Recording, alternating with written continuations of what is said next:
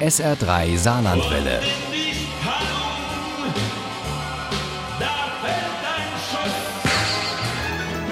Der Krimi-Tipp. Heute stellen wir Ihnen im SR3 Krimi-Tipp ein Buch vor, das ganz aktuell ist. Es wurde nämlich bei der Waderner Buchwoche vorgestellt. Bestsellerautor Frank Goldammer ist extra aus Dresden ins Nordsaarland gekommen, um dort Feind des Volkes vorzustellen. Und Uli Wagner hat diesen Krimi mit großer Begeisterung gelesen. Frank Goldammer ist ein ganz natürlicher und sympathischer Typ. Mitte 40, gebürtiger und überzeugter Dresdner, Vater von drei Kindern. Von denen noch zwei bei mir daheim wohnen. Zwillinge, und? Malermeister und Lackierermeister bin ich eigentlich, habe aber meinen Beruf an den Nagel gehängt und habe meine Passion zum Beruf gemacht. Bekannt geworden ist der Dresdner mit seinen historischen Kriminalromanen um Max Heller. Feind des Volkes beginnt im Spätsommer 1959. Karin Heller fällt auf, dass offenbar nicht alle Briefe ihres Sohnes Erwin, der mit Frau und Kind in Köln lebt, bei ihnen ankommen. Und ziemlich schnell hat sie ihren Sohn Klaus in Verdacht. Der ist Antifaschist durch und durch, aber auch Oberst beim Ministerium für Staatssicherheit. Wenn tatsächlich er es ist, der die Briefe verschwinden lässt, der den Bau verzögert, wenn er vielleicht schon seit Jahren im Hintergrund gegen dich agitiert? Immerhin ist es sein Verein, der dir das Leben immer wieder schwer macht.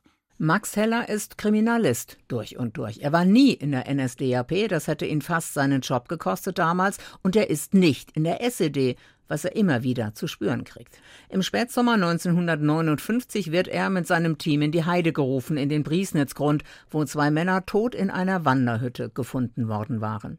Beide Leichen waren über und über mit geronnenem Blut besudelt.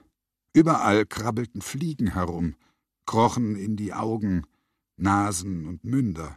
Beide Opfer sind langjährige SED-Mitglieder und einer der beiden arbeitete in einem extrem wichtigen Bereich in der Kernforschung.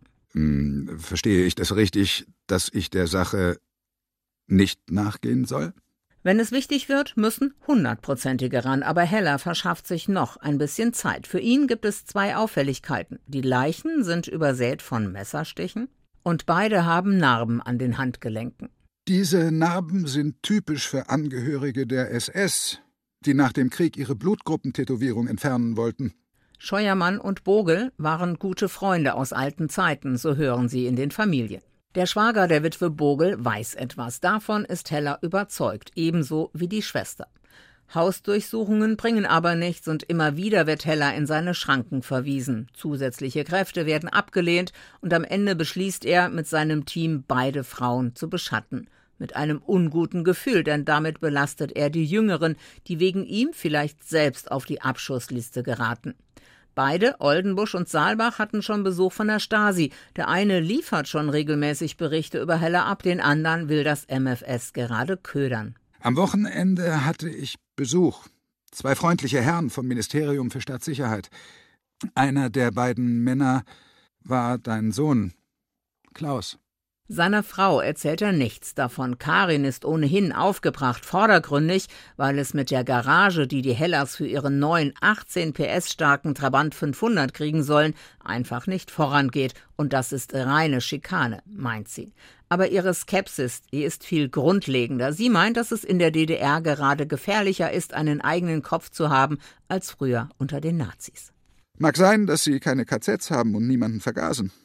Aber wie man schikaniert und ausgehorcht wird, wie sie Angst schüren und Leute veranlassen, sich gegenseitig auszuspionieren, das war früher nicht anders. Frank Goldammers Feind des Volkes ist wie all seine historischen Kriminalromane um Max Heller, den Kommissar, der Geradlinigkeit mit Herzenswärme verbinden kann, lehrreich, spannend und unterhaltsam zugleich, so wie Geschichtsunterricht sein sollte. Feind des Volkes ist bei DTV erschienen, hat 416 Seiten und kostet als Klappenbroschüre 16 Euro. Das E-Book gibt's für 12,99 Euro. Diesen letzten Fall für Max Heller gibt's beim Audioverlag für 20 Euro auch als Hörbuch und zwar mit Heiko Deutschmann als Erzähler. Daraus stammen auch unsere Zitate. Ohne Krimi geht die Mimi nie ins Bett. Für Mimi und andere Krimi-Fans. SR3 Saarlandwelle.